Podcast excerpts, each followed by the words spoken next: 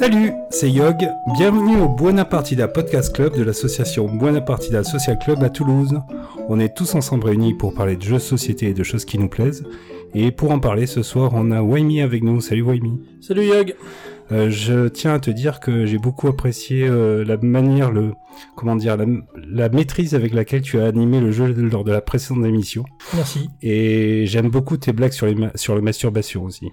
Pas de souci, en refaire. J'en fais tous les jours, Voilà, des fois plusieurs fois. j'en suis friand. Euh, salut Arthur, Salut.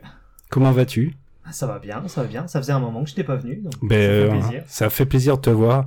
Bonsoir Emeline, Salut Yog on a euh, plaisir de retrouver ta voix. Et moi je suis super content d'être là ce soir aussi. Et bonsoir Émilie. Salut Yog Bon, ben, euh, je vous propose de faire le petit traditionnel tour de table qu'on fait habituellement. Waimi, à quoi as-tu joué récemment Récemment, ça a été plutôt euh, des expériences de deck building, euh, pas forcément récent. J'ai joué à Legendary Firefly, donc qui est une, euh, une licence, une sous-licence de Legendary qui contient, qui comprend Legendary Marvel, Legendary Buffy, Legendary Alien, Legendary dans ton cul, euh, plein de Legendary. Alors, Firefly, rien à voir avec la série. Firefly complètement euh, sur la série, exactement pris de la série. Oui, oui, tous les Legendary sont sont en licence. Et donc là, dans la série, on interprète des personnages, enfin dans le jeu Legendary Firefly, on interprète des personnages principaux et on revit des épisodes. Et c'est toujours un peu le même principe de Legendary. Il y a une rivière d'ennemis qui arrive, il y a des personnages, euh, les personnages qu'on ne joue pas, du coup les personnages de série qu'on ne joue pas sont euh, nos alliés qu'on peut acheter pour améliorer notre deck. Et on doit remplir des objectifs. Ça ressemble un petit peu à Legendary Alien pour ceux qui connaissent. Euh, C'était pas désagréable, c'est bien. C'est coopératif C'est complètement coopératif, ouais. Et c'est toujours le même système, en fait, de la Legendary à l'autre, où il y a quelques petites euh, modifications, comme dans un... Dans chaque euh, dans chaque Legendary, il y a des petites modifications, mais ils sont assez similaires pour qu'on puisse euh, les mélanger et faire s'affronter euh, et faire capturer des, des aliens par les mecs de Serenity ou faire euh, combattre Buffy contre Predator. Alors, C'est possible. est-ce que tu dirais que c'est cousin comme euh, un Star Realms et cousin d'un Hero Realms comme euh, c'est cousin d'un Cthulhu Realms, par exemple? Mm, Voilà, comme j'ai joué une fois à Star Realms et j'ai fait caca. Euh, j'ai jamais essayé les autres, donc je ne saurais pas dire. D'accord. Mais oui, c'est quand même très très proche. La différence dans euh, Legendary Firefly par rapport à Legendary Marvel, qui est celui que je connais le mieux, il y a principalement une notion de coordination. C'est-à-dire qu'il y a des cartes qu'on peut jouer pendant le tour de, des autres joueurs pour les aider et leur donner des, euh, des petits bonus euh, d'achat ou de, ou, de, ou de dégâts en plus. Et le deuxième jeu de deck building que j'ai joué récemment, c'est Tanto Cuore. Ah, ça j'en ai entendu parler. Voilà, le jeu où on est un maître de maison et on recrute des soubrettes pour s'occuper de sa maison, avec des très belles illustrations japonaises. Des Euh, illustrations japonaises. Oh, illustration, euh, illustration par des, par des, euh, par un studio mangaka, un studio manga, je suppose, euh, par plusieurs personnes. C'est que c'est mal édité, c'est l'enfer, c'est l'enfer. C'est mal édité à la base, hein, c'est pas un problème de la traduction française. Comme il y a des belles euh, filles en culotte, eh ben, on prend euh, 60% de la place pour faire l'image. Il reste plus assez de place pour mettre le texte qui est écrit en tout petit. Les icônes sont euh, démentiellement petites. Euh, le coup des cartes est en haut à gauche, ce qui pour un droitier comme euh, 99% des gens bien euh, est infernal parce que quand tu as des cartes en main, bah, tu vois le coup d'achat, ça sert à rien. Faudrait que ça te donne euh, plutôt le bonus. Bref. Le système est intéressant, c'est très proche de Dominion, avec comme différence le fait qu'il y ait une zone dans laquelle on peut mettre ses cartes, et donc elles reviennent pas dans ton deck, et qu'on peut aussi attaquer directement les, euh, joueurs adverses en faisant en sorte que euh, leur soubrette ait des mauvaises habitudes ou qu'elle tombe malade. Et du coup, elle marche plus. Oh, Euh, je m'étais intéressé de loin, on va dire. Je vais, pas être tout à fait honnête quand je vais dire ça, mais je m'étais intéressé de loin à ce jeu-là, ne serait-ce que parce que la direction artistique est quand même assez exceptionnelle dans le sens où on n'en voit pas beaucoup dans ce genre-là. Et je me demandais ce que ça valait comme euh, en termes de sensation de jeu, si c'était un bon deck building ou si euh, c'était tout à fait passable et qu'il y avait beaucoup d'alternatives qui étaient euh, bien meilleures que ça. Ouais, en termes de début de ligne, ça se tient. C'est pas déconnant, c'est pas, révolutionnaire. euh, ça se joue. Voilà. On m'avait un peu hypé sur le sujet. Bon, une fois passé euh, les petites culottes, il reste pas grand chose de, d'exceptionnel. Pour moi, on peut s'en passer. Il y a des tas d'autres deck building. Bon, on verra les autres alors. Arthur, à quoi as-tu joué récemment? Alors, j'ai joué entre autres à Maracaibo, du coup que j'ai acheté samedi, donc j'ai fait une partie euh, samedi et une dimanche, et donc euh, qui est un Donc le, le dernier Alexander Pf- Pfister. ouais, qui est censé alors euh, retracer un petit peu tous ces précédents jeux. Donc moi j'avais joué qu'à Great Western et euh, que j'aimais beaucoup, donc je me suis dit autant le tester, puisque j'ai encore celui du Buena euh, chez moi, donc j'ai testé un autre jeu. Et euh, j'aime beaucoup le, fait de se balader dans les Caraïbes, de faire évoluer son sa nation et les combats sont pas en direct. Donc on va influencer sur les Espagnols, les Français et les Anglais. Donc on n'est pas sur des confrontations, je, je te tire dans le pied pour que pour, pour t'embêter. on est vraiment sur des sur des interactions plus indirectes. Alors, euh, des interactions plus indirectes Explique. On est- on Alors, pas- développe. on- On n'est pas sur, on fait de la guerre, mais on ne va pas attaquer l'autre. On va vraiment travailler sur euh, par l'intermédiaire d'une d'une faction. Donc en fait, on va on va on va soutenir la France, puisqu'en fait, on va avoir on va travailler les objectifs par rapport aux Français. Je D'accord. sais pas si c'est très clair. Non, ça l'est pas très, mais euh, il va falloir qu'on essaye tout ça. T'y as joué toi, Waimi? Oui, j'ai fait une partie. Euh, alors, effectivement, on se tape pas les uns les autres. On combat pour le bénéfice d'une nation, donc soit l'Angleterre, soit la France, soit l'Espagne, pour que cette nation étende son influence. Et dans le même temps, on essaye de bien se placer auprès de cette nation. Donc, tu as trois curseurs, euh, chaque jour, euh, trois curseurs, un pour chaque nation. Si tu as beaucoup investi dans la France et que la France est bien placée euh, sur la carte à la fin du jeu, eh bien, tu auras plus de points. Après, l'interaction entre les joueurs, bah, c'est un peu une espèce de course, c'est-à-dire que c'est un circuit que les bateaux font euh, dans les Caraïbes. Et si toi t'as prévu de faire plein de petites étapes pour faire plein de trucs, eh ben il se peut qu'il y ait un autre joueur qui fasse euh, beaucoup moins d'étapes, qu'il aille beaucoup plus vite et qu'il arrive à la fin du circuit avant toi et euh, que tu n'aies pas le temps de faire ce que tu avais prévu. Voire qu'il passe sur une étape avant toi et donc qu'il te prenne l'action que tu avais prévu de faire à cette étape. Ne serait-ce pas frustrant? Euh, je me rends pas compte, c'est pas c'est pas frustrant. Attends comment c'est comment j'avais moi c'était ennuyeux. Moi, j'avais long. Tu l'as essayé aussi, Émilie? Euh, moi, j'étais à côté quand ils ont joué. Alors, c'était, il y avait aussi l'effet euh, découverte des règles. C'était quand même, ça avait l'air long, en fait. oui, c'est long, c'est indiqué euh, je sais plus 30 minutes ou 45 minutes par joueur sur la boîte. euh, 30 minutes par joueur et c'est vrai que pour une première en deuxième partie. partie, on a passé deux heures et demie à deux, donc on a explosé euh, le score. Et on avait la première partie est assez, il y a quand même pas mal de règles. En deuxième partie, on appréhende mieux, on a fait on a fait des meilleurs scores, on a mieux maîtrisé ce qu'on allait faire parce que la première fois, c'est on se rend compte qu'on a oublié un point de règle à un moment. Première partie peut-être un petit peu compliquée, deuxième partie euh, beaucoup plus fluide, même si euh, quand même deux heures et demie à deux, donc c'est long. J'ai prévu là, on doit y jouer avec Arthur, alors essaye de me le vendre un petit peu quand même. Il y a plein de gens qui trouvent ça super bien. En plus, on peut faire une campagne avec euh, des arcs narratifs, le plateau qui évolue. C'est semi-legacy. euh, c'est trop de la balle. Allez-y. Merci. Bon, en tout cas, c'est c'est un jeu qui a l'air très plébiscité en ce moment. Ah oui. Euh, il, est je en vais rupture, revenir. euh, il, est, il est en rupture chez le. Il chez- est déjà en rupture. Ouais. Le, le, le distributeur français avait prévu 4000 boîtes en se disant, bah, c'est comme un gros jeu, ça va peut-être pas bien se vendre. Et c'est parti en 15 jours. Bon, j'ai réussi à, à attraper la dernière boîte que je n'ai pas encore ouverte, mais si, j'ai juste dépunché. Bon, on verra ça plus tard. Et Mine, à quoi as-tu joué récemment? Alors, j'ai testé Wild Space. Euh, Ça me dit quelque chose. Il y a pas ouais. un ourson? Il y a un... C'est c'est pas un ourson, c'est un ours. Un D'accord. vrai. D'accord. Galactique, je te prie. Un ours Euh, galactique sur la boîte. Tout à fait. C'est cette petite boîte là. Bah, c'est un petit jeu très sympa, euh, sans prétention, hein. il dure euh, une bonne demi-heure, ça joue jusqu'à 5 et c'est un petit jeu d'optimisation euh, en 10 tours en fait, il faut que tu aies réussi à faire le plus de points avec des cartes qui donnent des points, des cartes euh, euh, en fait, le but c'est que tu peux juste, soit tu poses ton vaisseau, et c'est tu poses une carte ou tu pioches une carte, en gros. Donc t'as très peu de choix.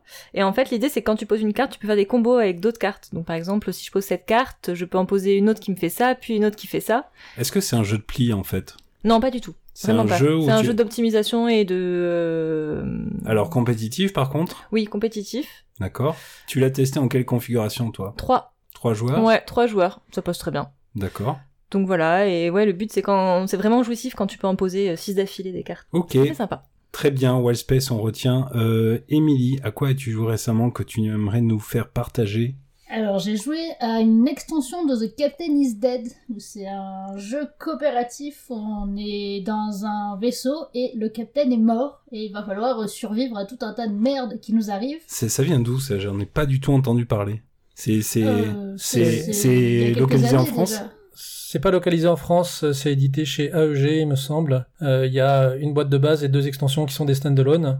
Donc la boîte de base, effectivement, euh, on est dans un vaisseau spatial en exploration euh, pour 5 ans euh, dans l'infini et au-delà des systèmes euh, inconnus.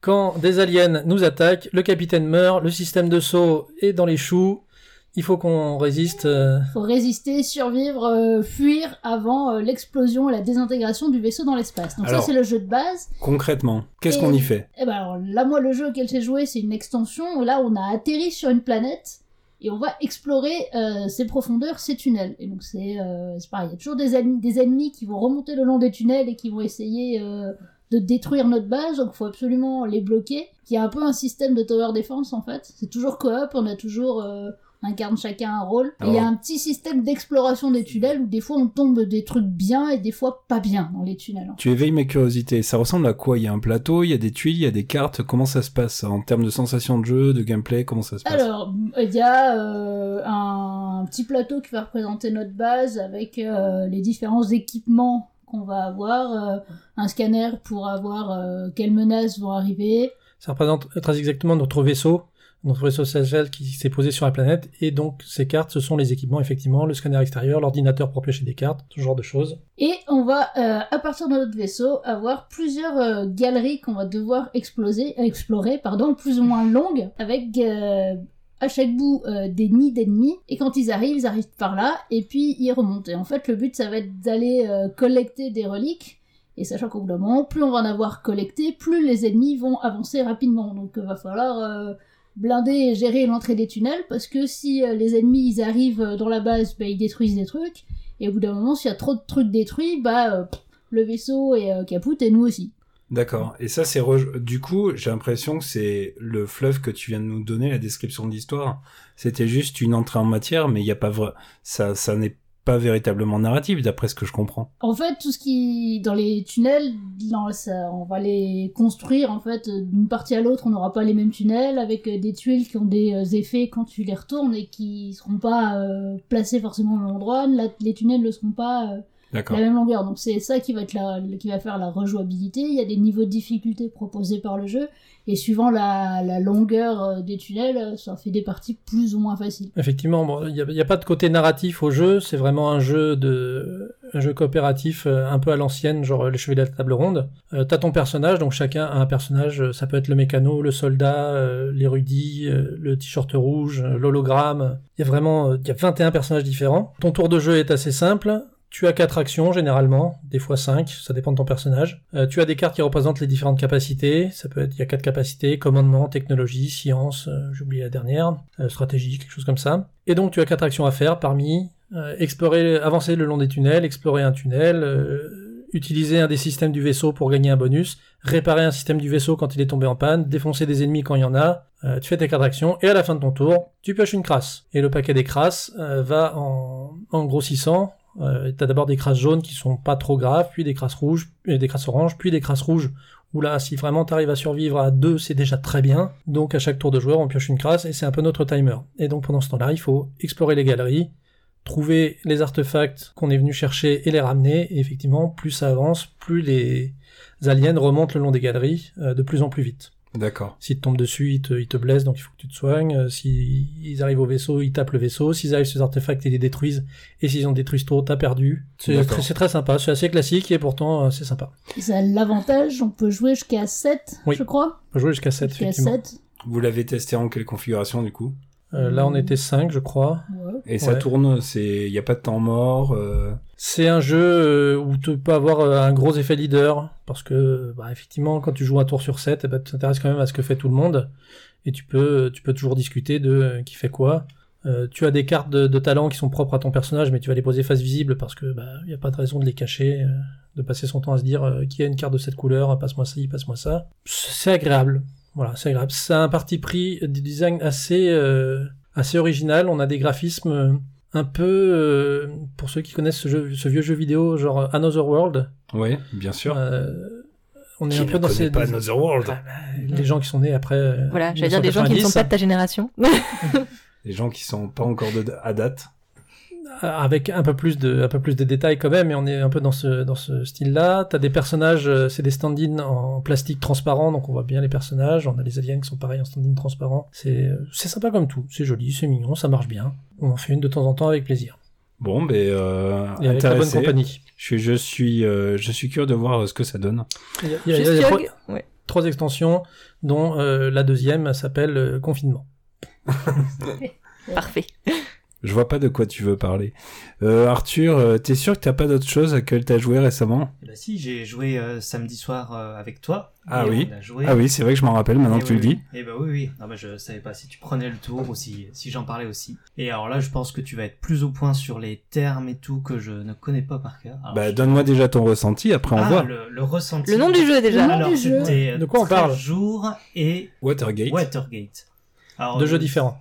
Voilà. Deux. Deux jeux différents, mais qui ont, qui sont assez proches, euh, de par leur thématique, de par leur mécanique. Voilà, donc c'est des jeux qui sont assez euh, assez estampillés historiques, puisqu'en fait on va repasser euh, deux périodes historiques, enfin une période historique pour chaque jeu, et on va jouer avec des cartes. Donc en fait on va choisir entre deux possibilités sur les cartes, soit augmenter une jauge principalement, et sur l'autre euh, avoir une action. Donc on va choisir entre les deux. Ouais, en fait, c'est le principe du card driven. Donc c'est moi pendant le confinement, il y a des gens qui jouaient beaucoup et moi j'ai rien fait du tout. Et je me suis intéressé à d'autres mécaniques et notamment euh, les jeux historiques et les card driven. Les card driven, le c'est une mécanique euh, déjà. Si vous voulez en savoir un petit peu plus, vous tapez card card driven euh, sur Google et vous allez tomber sur un article très intéressant qui décrit tous les card driven et le principe de la mécanique et les différents représentants euh, anciens et récents qu'il y a. Le jeu le plus connu c'est Twilight Struggle. Le principe du card driven. Alors tu opines, euh, tu opines, euh, Waimi Non, je n'opine pas. Le jeu le plus euh,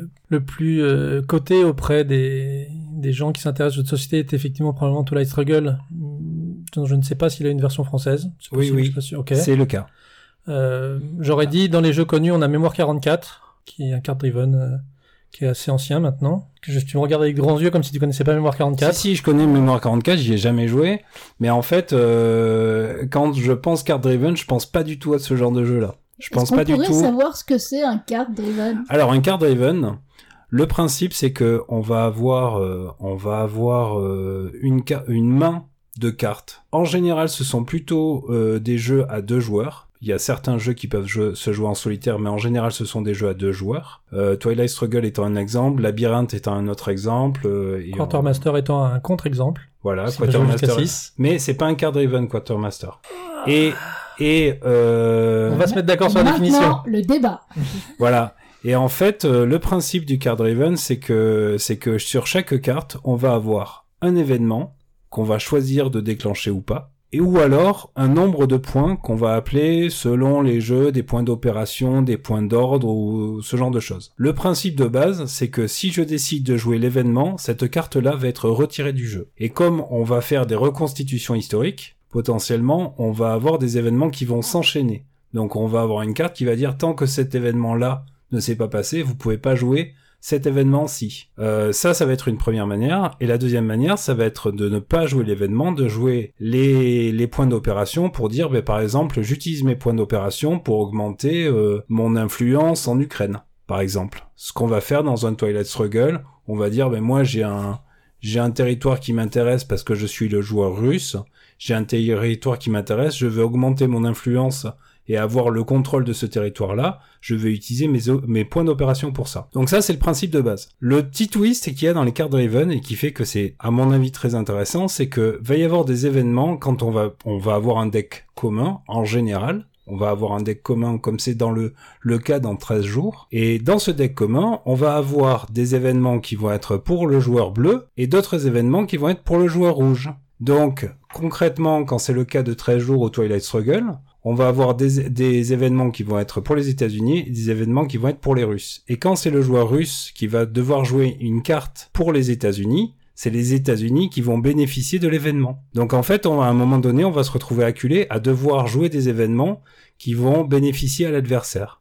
Et ainsi de suite, parce que vu qu'on a le même euh, deck de cartes, forcément euh, la, la balance va aller dans l'autre sens et l'adversaire va se retrouver avec des cartes qui va pas qui va être obligé de jouer et qui vont bénéficier à nous-mêmes. Donc c'est ça en fait et ce, cette mécanique là est, est beaucoup utilisée dans les, les les jeux de reconstitution historique, alors principalement à deux joueurs, mais après à trois ou quatre joueurs.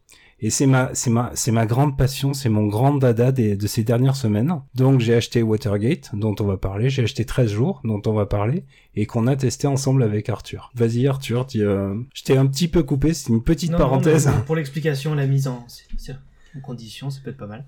Euh, après, alors pour parler des deux, alors je pense que j'ai préféré euh, le, euh, le deuxième, Watergate. Watergate, parce que plus euh, il y avait un plateau qui permettait euh, de, de, de mieux visualiser, alors que le premier était vraiment assez tendu, parce qu'en fait on est vraiment sur la guerre froide, la crise des missiles de Cuba, donc une période de l'histoire qui était assez tendue et on le ressent pas mal. Donc ce qui fait que quand on va jouer des cartes, il va falloir faire très attention à pas trop euh, prendre de risques et pas trop être euh, éclatant dans ses dans ses actions. Alors, ce Oui. que tu dis pas, c'est qu'en fait, euh, la crise des missiles de Cuba, c'est quand il y a la Russie qui a installé une base de missiles nucléaires à Cuba, juste après que les États-Unis ont installé une base de missiles en Turquie, et ça plaisait pas du tout aux deux parties. Et donc du coup, ça a été la période de la guerre froide où on a été le plus proche d'une guerre nucléaire totale. Et donc dans le jeu 13 jours, comme dans Twilight Struggle entre, entre parenthèses, le but c'est on perd la partie si on déclenche la guerre nucléaire. Donc on va avoir des jauges, et selon la position de ces jauges-là à la fin du tour, ça c'est important parce que parfois on dépasse et on, on va revenir un peu en arrière juste avant la fin du tour afin d'éviter la guerre nucléaire. Si le un des deux joueurs en fait euh, déclenche la guerre nucléaire, il a perdu la partie, quelle que soit son sa position sur euh, euh, dans le monde, son influence ou quoi que ce soit. Et euh, si les deux joueurs déclenchent en même temps la guerre nucléaire, ils ont tous les deux perdu. Donc c'est vrai que c'est avoir ce, ce type de mécanique de jeu où en fait on peut perdre pendant la partie et pas si difficilement que ça si on n'y fait pas très attention. C'est assez intéressant puisqu'en fait on n'est même pas sûr de finir la partie si on s'est euh, débrouillé comme des manches. Ce qui est passé pas loin pendant euh, deux fois pendant la partie où on est arrivé vraiment euh, dans la zone guerre nucléaire qu'il a fallu qu'on corrige très rapidement. Donc voilà, et le deuxième Watergate, Watergate, tu parlais du plateau. Le plateau, on pourrait le décrire comme une espèce de, panier en liège, de, de, pla- de tableau en liège, un peu à la manière des enquêtes américaines, où tu as euh, des photos de, de personnes dessus, où tu as euh, les, les épingles avec le fil rouge pour euh, relier les, les indices entre eux, et au centre, on a la photo de Nixon. Voilà. Et toi, en tant que journaliste, tu fais quoi? En tant que journaliste, bah, je vais essayer de d'accumuler des preuves qui vont me permettre, en étant de la même couleur pour simplifier la lecture, de relier les les indices à Nixon pour le faire tomber. Si on a réussi à relier Nixon à deux des indices, le journaliste a gagné.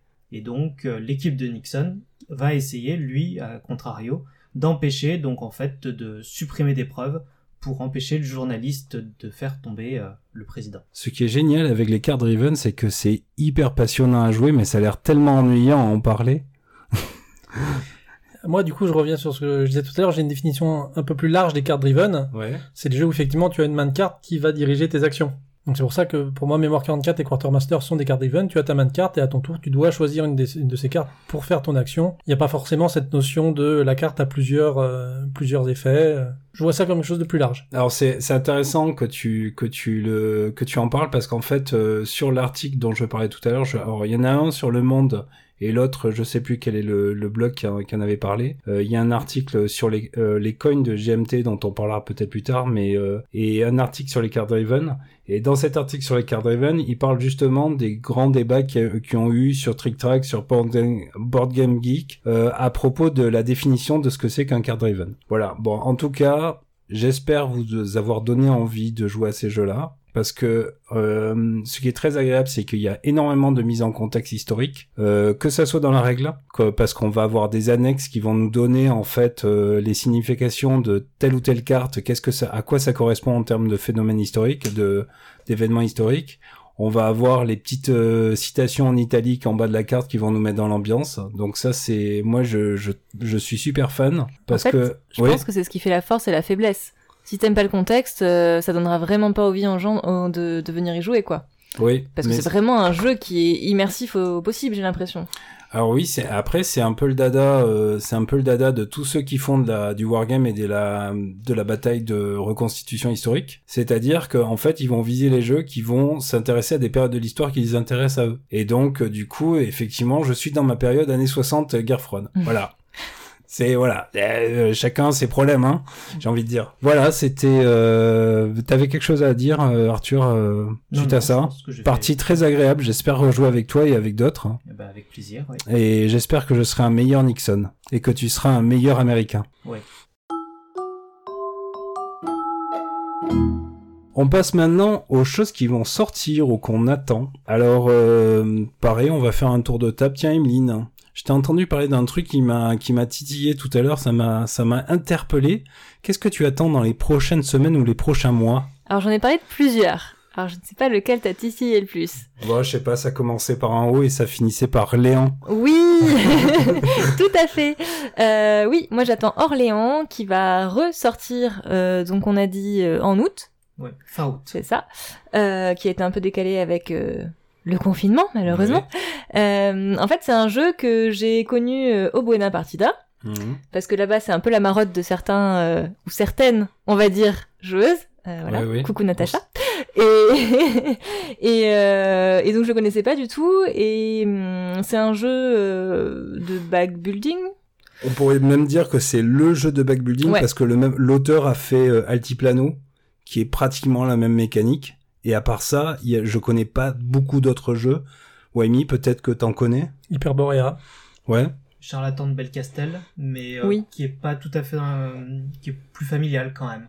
D'accord. Ouais, complètement. Et il y a quand même plus de, beaucoup plus de hasard dans Charlatan, Voilà. je dirais. Bah après, on n'attend pas Orléans. Ce qu'on attend, c'est Invasion. Voilà, c'est ça. C'est que, mais non seulement Orléans était plus édité, mais il va y avoir en plus l'extension Invasion qui apporte, euh, qui apporte surtout le mode coopératif. C'est quelque chose que j'ai assez rarement vu dans ce type de jeu et, euh, et j'ai trouvé ça super chouette à jouer. Donc que ce soit, de toute façon que ce soit euh, ou le mode normal ou le mode coopératif, ce que j'aime c'est le fait qu'on choisisse tous en même temps. Parce que j'ai du mal avec les jeux un peu longs où on attend les autres que les autres jouent, euh, je décroche assez rapidement. Et là, ce qui est bien, c'est qu'on choisit tous en même temps ce qu'on va faire. Et ensuite, du coup, c'est très fluide sur les actions ensuite. Et ce qui est assez fou avec Invasion, c'est que de par sa mécanique, il annihile complètement tout effet leader. Parce que tout le monde est occupé à regarder son plateau et à savoir comment euh, optimiser ses actions. On va se mettre d'accord va- vaguement en début de partie sur qui fait quoi, qui c'est qui privilégie telle ou telle ressource. Et après, euh, on, on part sur nos trucs et euh, on, on est en coop, mais on n'interagit pas forcément beaucoup les uns avec les autres. Oui, parce qu'on est quand même très intéressé. Enfin, déjà, chacun sait ce qu'il y a dans son sac plus que les autres, euh, comme euh, personnage et donc comme euh, action qu'on va pouvoir faire. Et euh, oui, c'est vrai que c'est assez complexe, donc il vaut mieux qu'on soit concentré chacun sur sur soi. Et hum, je dirais aussi, alors la partie qu'on a faite avec Arthur, c'est quand même pendant la majeure partie de la partie, on peut jouer un peu de notre côté tout en disant ce qu'on fait. Et c'est surtout vers la fin, on va dire bon attendez, euh, il nous reste à peu près cinq tours.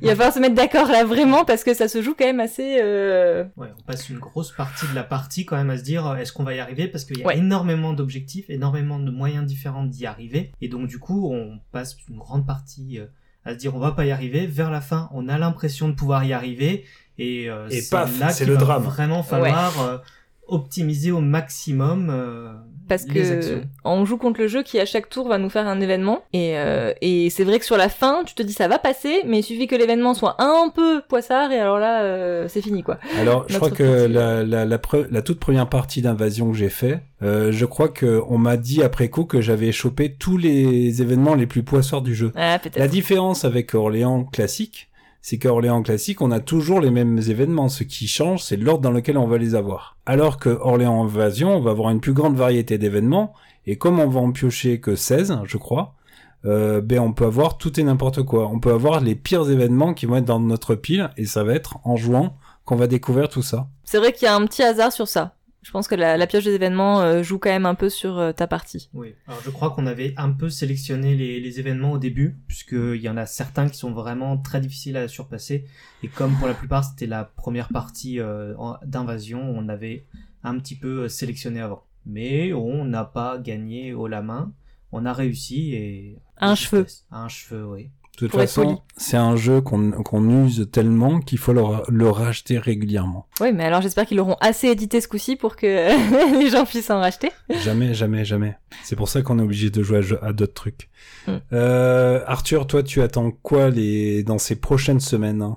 Ben, moi, c'est Orléans aussi, que je vais commander euh, rapidement. Il l'a toujours pas fait alors que moi je l'ai précommandé depuis deux mois. Eh oui. Moi, je l'ai commandé- précommandé depuis 4 mois d'abord. Ah là là. Chez notre crémier préféré, hein, évidemment. Tout à fait. Tout à fait. Crémier certified. Oui, d'autres choses peut-être? Non, non, je, là, j'ai, je me suis, euh, je vais me concentrer sur Maracaibo, Orléans dans un mois, et ça fera, ça fera mon été, je pense. C'est déjà, c'est déjà de bons gros déjà morceaux. Pas mal, ouais. Euh, Émilie, est-ce qu'il y a des trucs euh, qui te font de l'œil hein, sur ces prochaines semaines? Euh, c'est annoncé pour fin août, mais c'est le prochain Unlock. Déjà, je suis, je suis fan des Unlock. Là, en plus, c'est thématique Star Wars. donc, euh, c'est quand même, euh, c'est quand même la seule chose qui me fait dire euh, vivement fin août, quoi. D'accord, il y a des choses qui te font pas dire non, je veux pas savoir. Bah, non, moi, je suis en vacances, c'est l'été, j'ai absolument aucune envie que ça se termine. D'accord. Mais à part pour Unlock. Ouais, là, quand même.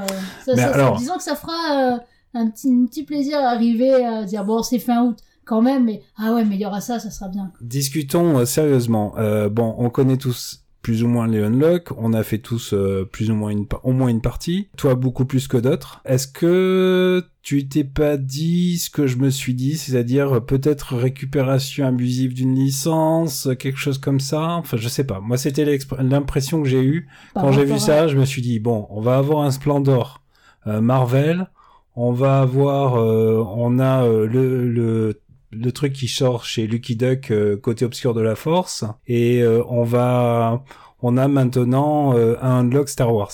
Ouais, le Unlock Star Wars, sauf si je dis des bêtises, mais ça fait un petit moment que c'est euh, dans les cartons, que ça se fait pas, que c'est repoussé, que c'est un peu compliqué. Donc c'est pas un truc qui a été euh, décidé euh, enfin, très récemment. Quoi. Après, il y a eu une Et, euh, aventure. euh, Moi, moi non, ça me gêne pas. Après j'aime bien l'univers, du coup. Euh. Oui, Emeline. Je dis, il y a eu une aventure euh, Alice au pays des merveilles déjà dans Unlock. Alors ça, c'est pas une licence comme Star Wars, mais ce que je veux dire, c'est qu'ils ont déjà adapté des univers déjà euh, connus. Non, non, mais T'as eu d'accord. Alice, t'as eu le magicien d'Oz, t'as eu Mhm. quelque chose vaguement euh, typé Sherlock. Oui, là, c'est une licence qui est encore euh, active, en cours, et pour laquelle il a fallu, je pense, euh, Payer. négocier, euh, s'assurer du respect de l'univers. Effectivement, ça fait longtemps que on a eu des, des amis qui nous en parlaient, mais un mot couvert de bon bah ça sortira sûrement un jour quand tout sera vraiment au point. Mais je pense que le côté immersif, là, pour le coup, va être assez sympa, quoi. Quand on aime la licence, euh, Voilà. Ouais. Et là, prends ton téléphone mobile et manie-le comme un sabre laser pour débloquer des trucs. Je sais pas. Hein, je- on, a, on, j'ai a- pas- on j'ai- a- on j'ai- a des idées, on a envie de faire J'ai des trucs aucune info sur ce qu'il y a dedans, ça, mais effectivement, oui, tu, peux, tu clairement, peux faire des tas de choses. Il faut que je trouve une noise box avec le bruit d'un sabre laser. Bon, allez, je vous laisse discuter de ça pendant que je cherche. Non, sérieusement, euh, moi je sais pas. Je depuis que depuis que c'est Disney qui est aux manettes de tout ça, je sais plus ce que ça veut dire le respect de l'univers de Star Wars. Donc euh, voilà. Moi je suis prudent. J'espère que ça sera un bon jeu. Waimi, est-ce qu'il y a des choses qui te font envie pour les prochaines semaines? Bah, je reste dans la licence et ce coup-ci, on va passer sur Seigneur des Anneaux, puisqu'il y a une extension euh, Seigneur des Anneaux, Voyage en Éther du Milieu qui devrait sortir fin de semaine. Donc probablement une nouvelle campagne, euh, euh, un nouveau scénario, enfin des nouveaux scénarios à faire, des nouvelles figurines à peindre, des tas de choses sympas. Donc ça oui, ça j'attends un peu. Euh, un truc que j'attendais euh, depuis longtemps sans vraiment savoir comment ça sortir parce que c'est très confidentiel, c'est une maison d'édition qui s'appelle Argix et qui avait fait un, une escape game, une escape box euh, par Kickstarter que j'avais trouvé très bien. Est-ce que Euh, assez pas un truc euh, genre euh, unique euh, avec des enveloppes euh, Comment ça se passait? C'était une boîte noire, ça s'appelait Apocalypse. On était des enquêteurs et on a reçu une lettre d'un tueur en série qui euh, nous invite à trouver euh, la trace de la dernière euh, jeune femme qu'il a kidnappée avant qu'il ne soit trop tard. Et ça mélangeait là pour le coup, j'aime bien détective par exemple comme jeu de comme jeu d'énigmes, mais j'étais un peu déçu par le côté on t'avait vendu beaucoup de d'immersif, de casser le quatrième mur et au final ça consiste à euh, la plupart du temps consulter un site web préfet et rentrer euh, rentrer des, des mots dedans. c'est Alors peut-être que ça la vraie vie d'un détective. ouais peut-être non non parce que là du coup Plus de papier peut-être. sur ce sur ce, dans cette boîte là il fallait envoyer des mails il fallait appeler il fallait passer des coups de fil il fallait fouiller sur YouTube sur Facebook sur Ah, des tas de choses génial. donc c'était vraiment sympa de ce côté-là. C'était pas toujours euh, super en termes d'énigmes. Il y avait des trois, deux trois faiblesses, mais euh, c'était un Kickstarter et on sentait que le mec il faisait ça tout seul dans sa dans sa cave quasiment, parce que moi je suis allé le récupérer lors d'un passage sur Paris et c'était euh, probablement un local qu'il avait loué. T'avais des boîtes du sol au plafond. Alors c'est un Français qui fait ça. Ouais, c'est un Français qui fait ça Et tout seul. et tout seul ou avec euh, très peu de très peu de monde. Non, mais concrètement, euh, quand t'envoies un mail, t'en- t'en- t'envoies ça à un serveur qui te répond avec Oui. un robot qui te répond. ou Oui, oui, voilà, ah oui, bon, c'est ça, oui, oui, bien sûr. T'as pas le mec qui est de l'autre côté qui Non, t'as pas le mec qui est sur le côté. service après-vente. Mais rien que ça, enfin, tu t'envoies le mail, il faut déjà que, donc, que tu trouves l'adresse et que tu dises, ah oui, cette adresse-là que j'ai vue sur tel élément, il faut que je m'en serve pour ça, pour ci, donc, euh, là, t'as une, là, t'as un peu plus un sentiment d'enquête, j'ai trouvé, que dans Détective. Oui, puis t'as pas le côté euh, dans détective, t'avais quand même un côté un peu dirigé, même sur les recherches, ça te disait gros- grosso modo, eh ça tu peux rechercher. Là, Ouais. ben, euh, débrouille-toi. hein, euh. Tu peux aller chercher ça sur Wikipédia pour apprendre ce que c'est que euh, le réseau clandestin, machin. Bon, bah, ok, mais ça reste historique et ça n'apporte pas d'éléments à l'enquête. Alors que là, c'est vraiment aux joueurs de faire bah, la démarche d'aller euh, d'aller chercher, se renseigner. Ouais. Alors, justement, tous ces matériaux-là qu'on allait chercher sur YouTube, euh, les mails, etc., ce sont des choses qui ont été créées pour l'enquête? Oui, oui, oui, tout à fait, oui. Ouais, d'accord. Donc, euh, vraiment, t'es dans une immersion totale, quoi. Et donc je savais que euh, cette personne-là devait sortir euh, un nouveau Kickstarter, une nouvelle boîte euh, quelque part en 2020. Ça me fait penser à une Memoriam. Euh, je fais une parenthèse. Ça me fait penser à une Memoriam, on, en, on reviendra dessus. 2020, tu disais? Oui, il devait sortir une- un nouveau Kickstarter, une deuxième boîte en 2020. Et là, à 16h, je reçois le mail disant ça y est, euh, Legacy, la quête pour euh, l'héritage familial, vient de sortir sur Kickstarter, euh, sur Kickstarter, backez-le. J'y vais à 17h, campagne annulée. Point. Voilà, On donc c'est un peu la tristesse. Non, je ne sais pas pourquoi. J'ai pas, j'ai pas Surtout que tu viens de me donner mais tellement envie. je, peux te prêter, je peux te prêter la boîte de base. Euh, ça, Ah euh, franchement, ça, avec plaisir. Et donc du coup, ça peut se rejouer la boîte de base. Bah, y a ça- rien de besoin d'écrire dessus. Enfin, y a- voilà, c'est pas. euh, Il y a, non, il n'y a pas trop besoin, et s'il y a besoin, ça se réimprime facilement. Et ce type-là aussi avait fait un système super sympa. C'était un abonnement. Euh, tu payais un abonnement, et tous les deux mois, tu recevais une petite enveloppe avec une mini escape room, euh, une mini escape euh, enveloppe d'une heure, et qui était vraiment, euh, c'est pareil, assez bien foutu, et qui mélangeait. euh, Tu te souviens du nom du gars quand même pour lui faire de la pub? Parce que la, vraiment, la, euh, la boîte d'édition ouais. s'appelle Argix. Argix. A-R-G-I-Y-X. A-R-G-Y-X. Argix. Voilà. D'accord. Argix. On retient. Et après, euh, pour Apocalypse, faut, faut Oui, oui. motiver en termes de temps. Hein. Faut Oui, oui. compter. C'est euh, c'est pas une escape d'une heure. Hein, faut compter bien 3-4 heures. euh. Voilà, donc je pense qu'avec des gens un peu, un peu pointus, on avait mis deux heures et demie, et il y a des endroits où on avait ramé. Pour autant, euh, c'était une, une aventure unique, en fait. Oui. c'était, euh, si je me trompe pas, si j'ai bien euh, le même Kickstarter en tête, c'était une trentaine d'euros à l'époque. Possiblement, peut-être plus. Je, ne- je, vraiment, je sais plus. C'était il y a deux ans, plus de deux ans. D'accord. Je l'ai plus en tête. Apocalypse chez Argix en. Je, je pense que la boîte Apocalypse est toujours achetable sur leur site. Bon, ben achetons, hein. Achetons. Ah bah j'ai là, envie de dire. Là, celui-là, tu nous l'as bien vendu. Mieux que Maracaibo. Ouais, mais voilà, c'est pas, la- c'est pas le même univers, c'est pas la même thématique. Y a pas de euh, secret. Hein. Euh, Emeline, il y avait euh, d'autres d'autres choses que tu attendais ces prochaines semaines, je crois. Alors oui, il y a Top 10 qui va sortir là bientôt. Bon, on en a déjà parlé et on a déjà joué à Top 10 euh, version euh, Buena Partida. Pour l'instant, on a parlé plus que de The Crew que Top 10, mais C'est vrai. euh, ça se rattrape. Inverser ça- la tendance. Voilà. Non, et moi, voilà, c'est un petit jeu d'ambiance qui m'a vraiment beaucoup plu. Et euh, j'avais la version d'essai à, à Cannes, et euh, on avait passé euh, les trois jours du festival à y jouer. Et dès qu'on avait une pause ou dès qu'on mangeait, pendant qu'on mangeait, on jouait à Top 10. Donc ça m'a vraiment marqué, et il me tente de pouvoir aller le chercher en boutique. Et finalement, c'est un c'est un jeu où t'as pas vraiment besoin de matériel au final? Non, du tout, c'est vraiment trois petites cartes. C'est un système de règles en fait. Il y a pas grand chose. Ouais, ouais, c'est ça. Et non, les cartes prennent vraiment pas de place, quoi. C'est juste, t'as la petite licorne là où où tu tu vois si tu es ou non si tu as réussi. Entre parenthèses, on réussissait jamais, hein, quasiment. Faut bien dire que c'est pas un jeu. Enfin, sincèrement, à chaque fois, on n'y arrivait pas à retrouver les numéros exacts. Mhm. Mais on s'en fiche. euh, C'est juste le bonheur d'écouter euh, les histoires abracadabrantesques euh, de tout un chacun autour de la table. Et euh, voilà, c'est ça fait passer vraiment, je trouve, un bon moment. Ou un jeu d'apéro pour se découvrir, tiens, avec des gens euh, qu'on connaît pas forcément, ça peut être assez drôle pour briser la glace. Ah, il faut, il faut, il faut s'investir quand même. Hein. Ouais, C'est que même parfois au Buena, euh, commencer à les mimer, ça va être. faut oser, hein. Faut donner de sa personne. Ouais, faut peut-être choisir un peu. Quelle carte on va, choi- on va, on va jouer. Alors, euh, on a fait une partie euh, séance tenante ici même euh, pour les pour une émission. On va on va pas comparer ce qu'on a essayé euh, de faire très modestement et, et le jeu final. Le jeu final, qu'est-ce qu'il explore comme thème en fait Euh, Est-ce qu'il y a un côté euh, rigolo? Est-ce qu'il y a un côté thématique? Qu'est-ce qui fait que c'est c'est plus intéressant que juste le système de règles? Alors, euh, j'ai testé la version démo. Hein. Le jeu final, il n'était pas encore sorti à Cannes. Donc j'ai que la démo. Mais il y a un peu de tout. Vraiment, il y a un peu de tout. Mais c'est plutôt drôle, hein. Souvent, c'est des choses. Mais ce qui est génial, c'est que ça fait aussi discuter. Euh, je me souviens plus, mais il y avait quelque chose. euh, C'était euh, l'interview peut-être de la personne morte qui est euh, la plus géniale ou quelque chose comme ça. Enfin, c'était. un- Je simplifie. Mais euh, quelqu'un avait dit Gandhi. Donc moi, je pensais que Gandhi c'était un numéro 10, quoi. C'était la personne la plus extraordinaire. Et lui, c'était un 2. Oh, mais Gandhi était pas si bien. et, et là, Ah tu. ouais. euh, ah ben, on n'a pas la même vision des choses. En même temps, ça permet de se connaître. Ouais, voilà. Non, mais c'est c'est pour ça que quand je dis que ça me brise glace, et voilà, c'est très drôle sur ce genre de, de choses-là où après, en fait, on s'engueule. Mais quoi? Mais qu'est-ce que tu dis? Mais enfin, tu penses ça?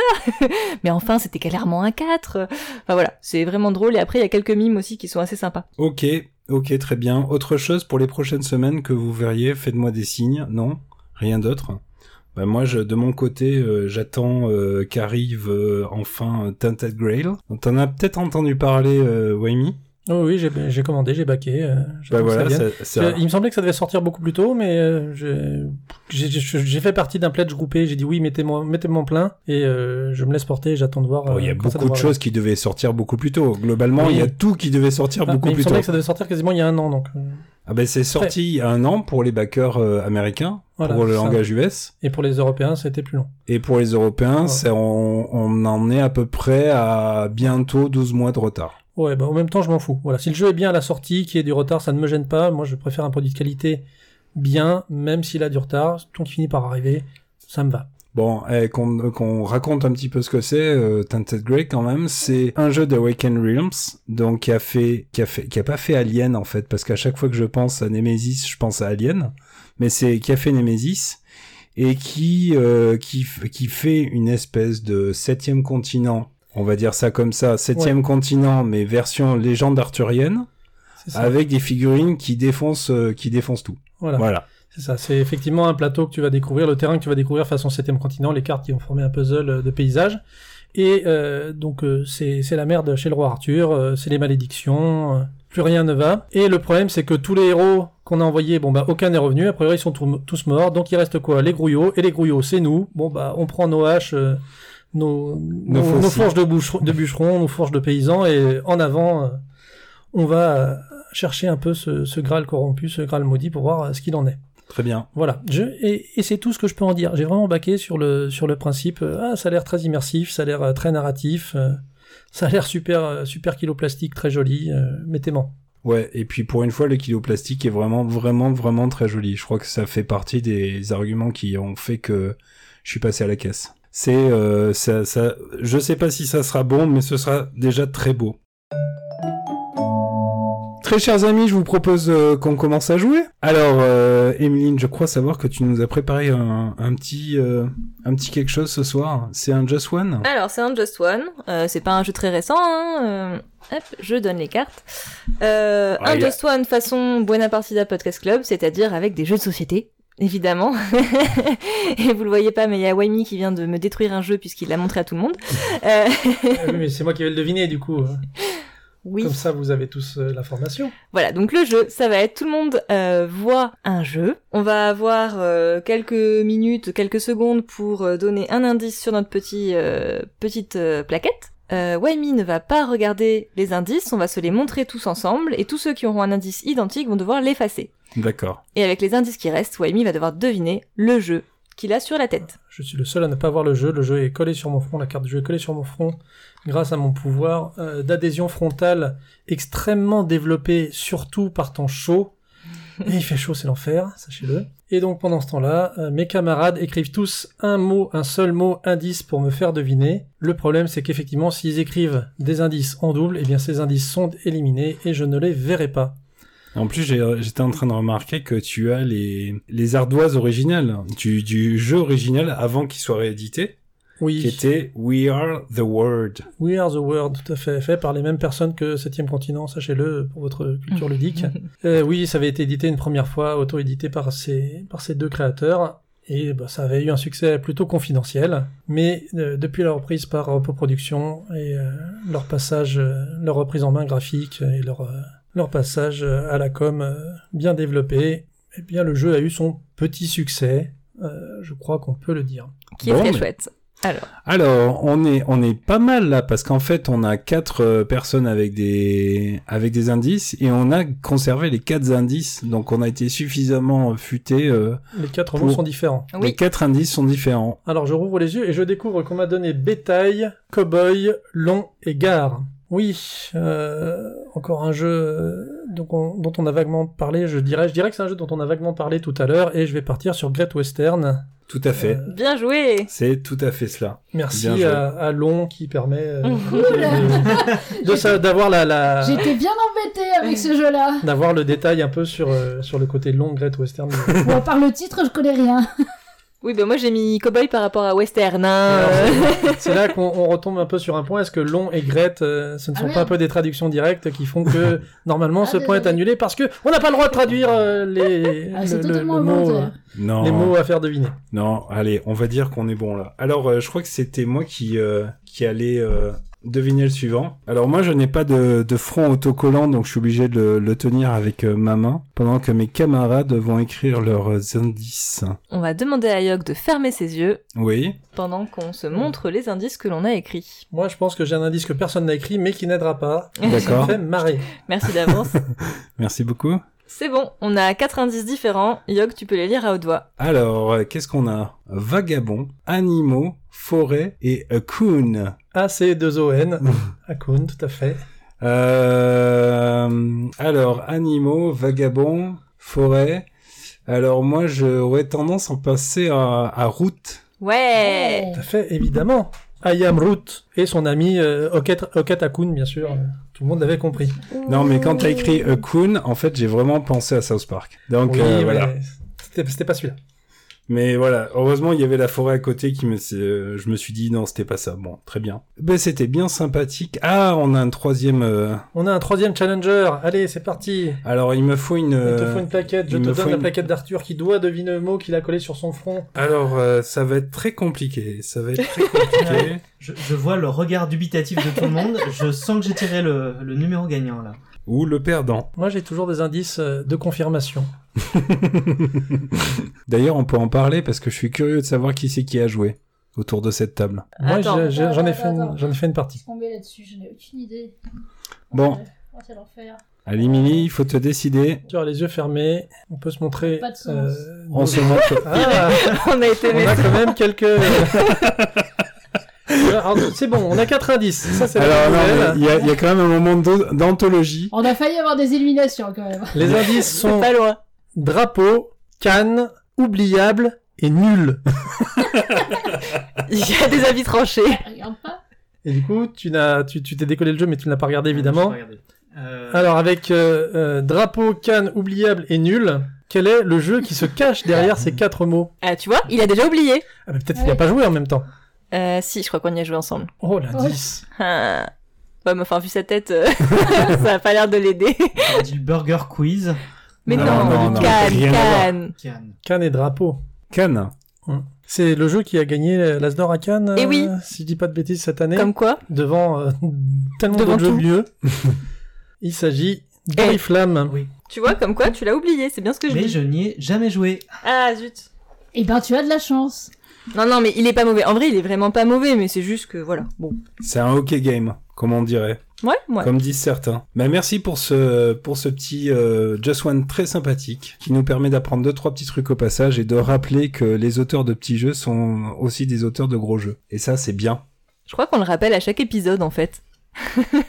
c'est pas la première fois qu'il À le dit. chaque épisode où tu es là. Ah, peut-être. Oui, c'est pas moi, c'est Waimi.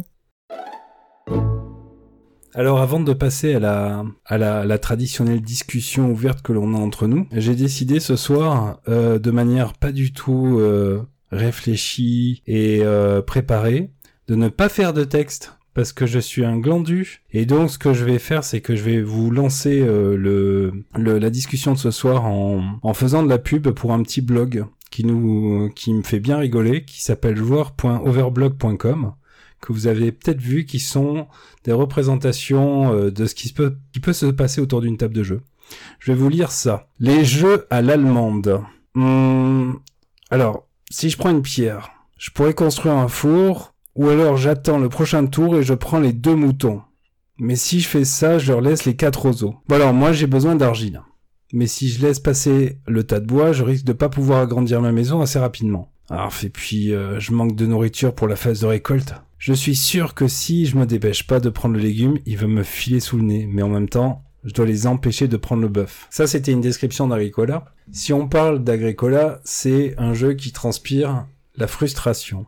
Parce que c'est l'exemple du jeu où on ne peut pas tout faire. Et quand on arrive à finir, c'est exceptionnel. Et donc je me dis finalement, euh, à quoi ça tient? Euh, Pourquoi on fait du jeu?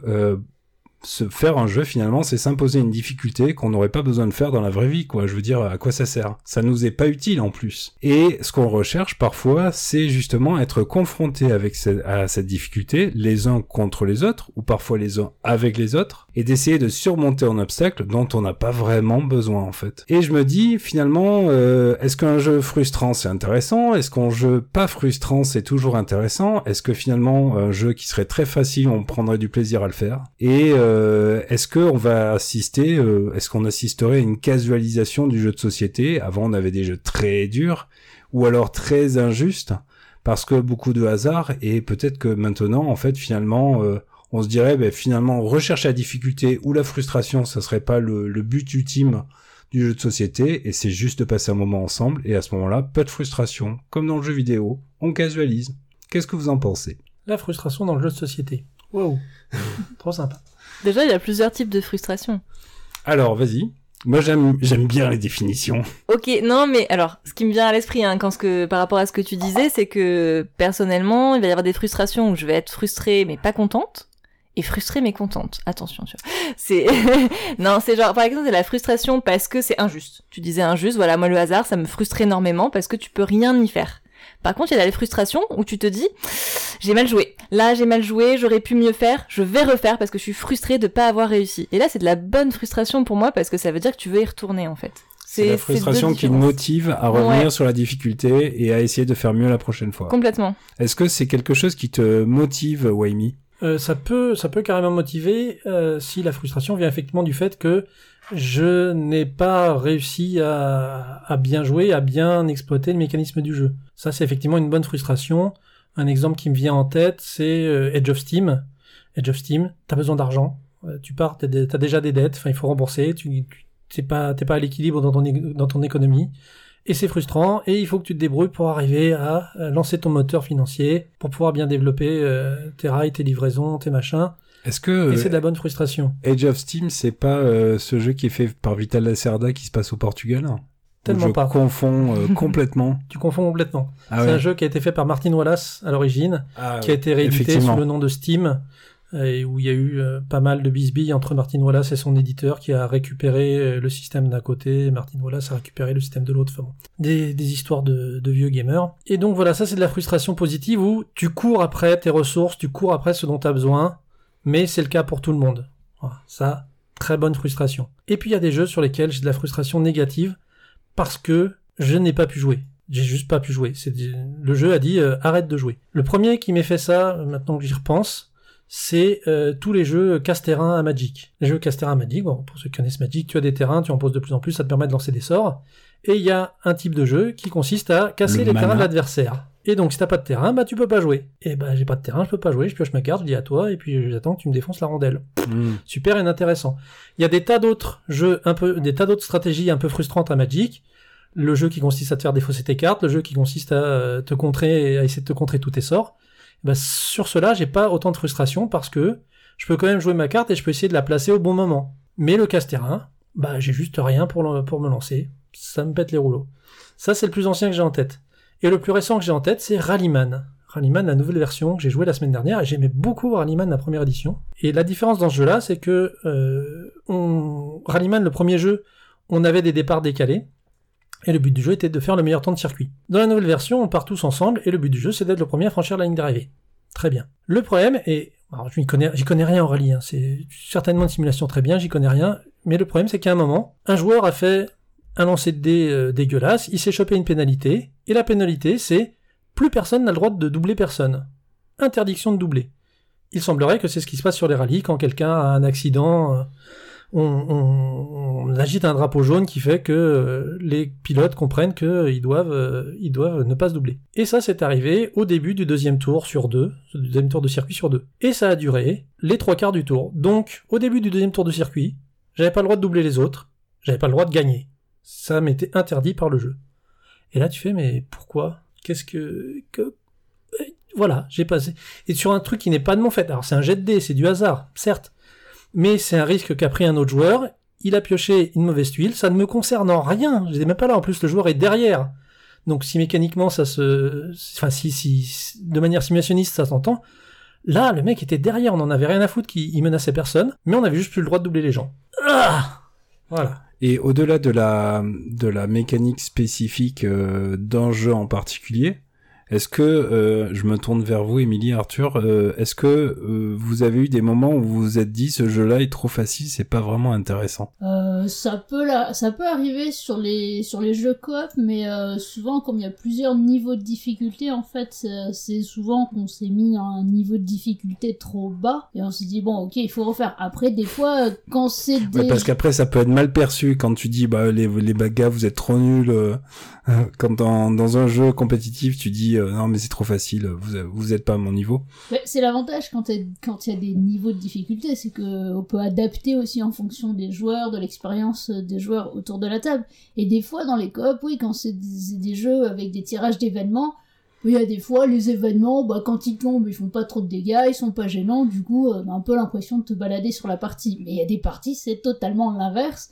Où c'est, euh, ça commence mal, puis ça poursuit mal, puis ça va de plus en plus mal, et euh, tu, tu, cours un peu pour essayer de rattraper euh, le truc que tu rattrapes jamais au final, et ça va toujours de pire en pire. Donc, il faut, disons qu'il faut pas qu'un jeu soit tout le temps trop facile, sinon, bah, ça n'a, aucun intérêt. Mais il faut pas non plus qu'il soit ingagnable, sinon c'est un peu, un peu fatigant et démotivant. Ouais, Arthur, te- comment tu te situes par rapport à ça? T'as eu des expériences de jeux qui étaient qui te paraissaient un peu simples et du coup tu t'en es désintéressé? Il y a pas très longtemps, j'ai fait une partie de Big Book of Madness. Et pendant toute la partie, on s'est dit, bah, c'est trop simple, c'est trop simple. Et on a perdu sur la dernière page. Donc là, il y avait un peu de frustration parce qu'on a eu l'impression de pas avoir trop de problèmes et que vraiment, c'était, tout était à jouer à la fin.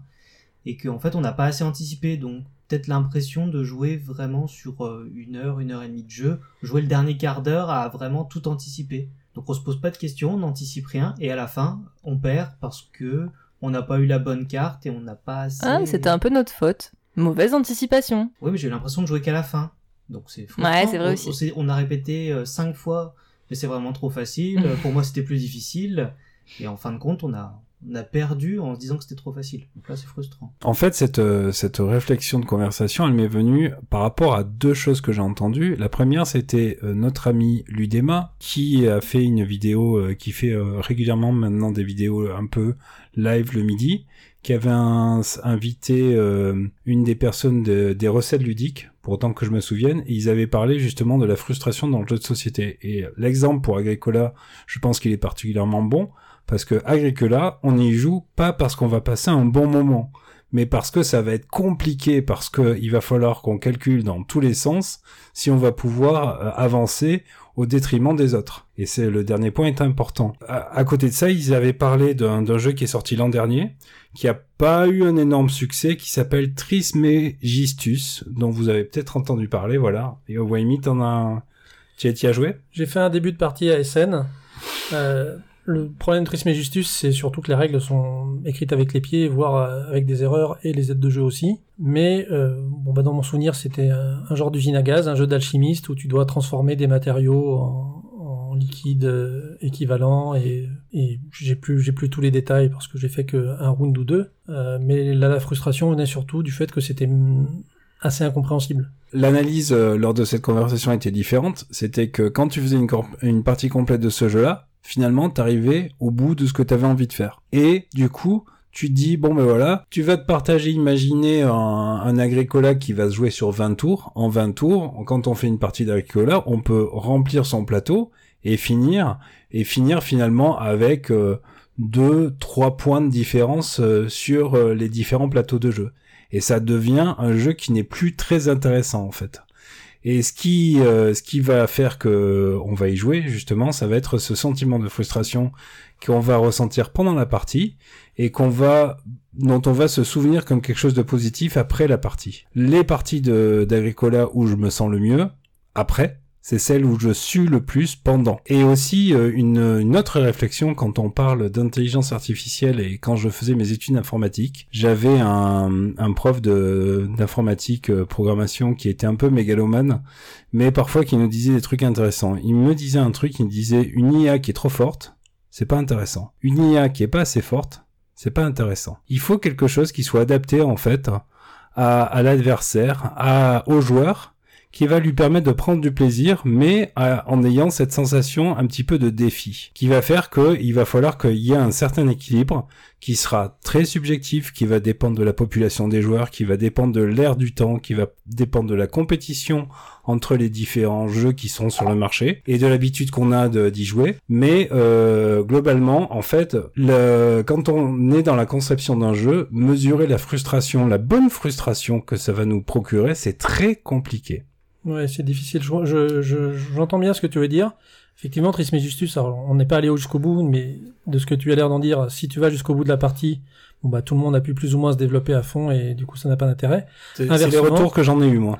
Inversement, j'ai plus de noms en tête, mais je me rappelle aussi de tout un tas de jeux où tu dois mettre en place une mécanisme, tu commences à te développer, et, ah bah ça y est, c'est le quatrième tour, c'est la fin de la partie. Ah euh, alors, alors que t'es, que t'as commencé à te mettre en place quelque chose, ça s'arrête. Et tu fais, bon, tristesse aussi. Ouais. Donc, et, alors qu'effectivement, Agricola, pour prendre cet exemple, eh ben, c'est un jeu où, même si t'es frustré, même si tu cours après tes ressources, eh bien, tu arrives à construire quelque chose, tu arrives à faire quelque chose, tu, tu construis et tu et t'avances un peu. Et ça, c'est, c'est positif. Moi, je sais que j'ai eu, euh, j'ai eu l'exemple avec mon copain, on aime beaucoup jouer à Through the Edges. Et en fait, on se disait, mais les parties sont trop courtes. Bon, ça dure 8 heures quand même, hein, mais les parties étaient trop courtes. On voulait faire plus de choses, on voulait que ça dure, on voulait que l'expérience. Et donc, on s'est dit, bah, on joue à deux, c'est pas grave, on simule une partie à quatre. Et en fait, la civilisation qu'on développe pendant euh, toutes ces heures-là, on l'avait développée et elle fonctionnait beaucoup trop bien. Donc on avait pu faire tout ce qu'on voulait. Donc en fait la partie a duré plus longtemps, mais on s'est pas amusé puisqu'à la fin on avait la même civilisation, on avait tout développé, tout créé et tout fonctionnait. Alors que le sel du jeu c'est de faire des choix stratégiques, de se retrouver avec un vieux euh, un vieux euh, soldat de l'antiquité derrière des hélicoptères et à côté des ordinateurs et que tout ça arrive parce qu'on a fait des choix un petit peu particuliers durant la partie. Et des dilemmes et euh, d'être obligé de, se tenir à ces choix-là, quoi. Voilà, c'est ça. Et puis parfois de se rendre compte qu'on s'est planté, qu'on a pris trop de retard, comment on va réussir à, s'en sortir. Et on se rend compte que bon, bah, ça a été étudié et que si ça doit durer autant de temps à deux joueurs, c'est pour une raison. Mais on l'a testé. Ah, Arthur, moi j'attends toujours qu'on fasse une partie de Through the Ages quand le temps me le permettra. Et, ben. et, euh, et j'espérais d'ailleurs, plus que tu en parles, c'est une petite parenthèse au milieu de notre sujet, mais plus que tu en parles, est-ce que tu as acheté l'extension qui est sortie récemment de Through the Ages? Alors, dans un premier temps, je voulais pas l'acheter parce que j'ai trouvé que pour 30 euros pour acheter, euh, pour rajouter quelques leaders et merveilles, je trouvais ça un petit peu cher. Et en regardant un peu les critiques, c'est vraiment de l'optimisation et du peaufinage et du réglage au papier millimétré euh, des, différentes mécaniques. Et comme je fais une partie environ tous les 6 mois, euh, je trouvais que quasiment 75% du matériel allait jamais être utilisé puisqu'en fait on n'avait pas ressenti les déséquilibres en fonction de deux ou trois joueurs. D'accord. Donc tu l'as pas, tu l'as pas acquise et pas d'intérêt de la, de l'avoir pour l'instant. Je la prendrai peut-être bientôt parce que j'ai fait quelques parties dernièrement et que du coup les leaders et les merveilles peuvent euh, changer un petit peu la stratégie. Donc ça peut être intéressant, mais il faut vraiment y jouer quand même euh, pas mal. Il faut avoir plusieurs fois 6 euh, heures devant soi pour en voir l'intérêt. Emeline, toi tu joues un large éventail de jeux on peut te proposer euh, des gros jeux, tu n'es pas du tout euh, réfractaire. Et quand il s'agit de, de, faire des tablés avec euh, des jeux d'ambiance, ça fonctionne bien aussi, j'ai l'impression. Dis-moi si je me trompe. Hein. Disons que les gros jeux, c'est pas ceux vers lesquels j'irai tout de suite. Je peux en faire de temps en temps, mais tu vois, Through the Edges, j'ai passé. ouais, non, mais après, Through the Edges, les jeux qui dépassent les 4 heures, déjà, ah c'est, c'est, on on n'est plus dans les gros jeux, mais bon quoi qu'il en soit, euh, t'as as pu jouer avec nous à Tolkien, euh, mhm. des choses comme ça, ça se passe bien. Et euh, moi, je pense que tu, tu joues plus à des jeux d'ambiance que moi. Ouais. Et finalement, euh, est-ce que c'est important la frustration dans les jeux d'ambiance? Parce que tu joues à des jeux, euh, à des jeux très cons euh, comme Blanche, manger coco ou ce genre de choses. la difficulté du jeu n'est n'a aucun intérêt en fait par rapport à l'expérience de jeu. Alors là, je suis en train de réfléchir à la frustration dans les jeux d'ambiance, mais j'en vois aucune. Je sais pas si vous, vous voyez, mais euh, t'as pas le temps. C'est quelque chose de rapide. Enfin, si tu pourrais justement parce que c'est trop rapide, mais euh, Ou alors un canardage où vraiment on va en prendre un euh, en cible, et puis lui sera peut-être un petit peu frustré Ah oui. d'avoir fini sa partie très rapidement. Mais euh, on joue dessus et c'est de la, la frustration et accepté quand on joue à ce genre de jeu. Oui. Puis je pense qu'ils sont tous assez rapides pour que tu sois pas frustré longtemps. Au final. T'es vexé, mais pas frustré. Ah ouais, il y a une légère différence. Après, c'est peut-être pas forcément les mêmes expériences qui sont re- euh, recherchées. Wami Non, non, c'est juste le côté euh, t'es vexé, euh, mais t'es pas frustré. Ça fait un peu comme quand tu tires un mauvais coup. Bon, bah, moi, ça a pas duré longtemps. c'est toujours sympa. Voilà, merci. Après la masturbation, Bien. c'était- formidable.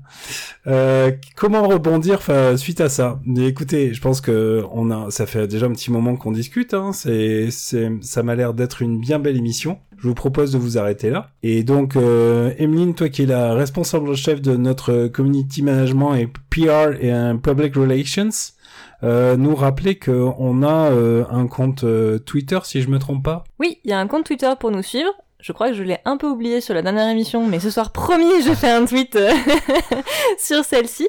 Euh, on a la chaîne YouTube où vous pouvez retrouver toutes les émissions et ensuite on est évidemment sur euh, Facebook euh, avec le Encore Buena- FM, euh, sur Encore FM avec les différentes plateformes telles que euh, Podcast Addict, Podcast Addict par exemple et quel- sur Apple. Ouais, sur Spotify également et Apple, Oui. Apple Podcast. exactement. Voilà, vous nous retrouvez là et vous nous commentez euh, en bien ou en mal, mais l'important c'est que On est On- des retours. on ait des retours, exactement.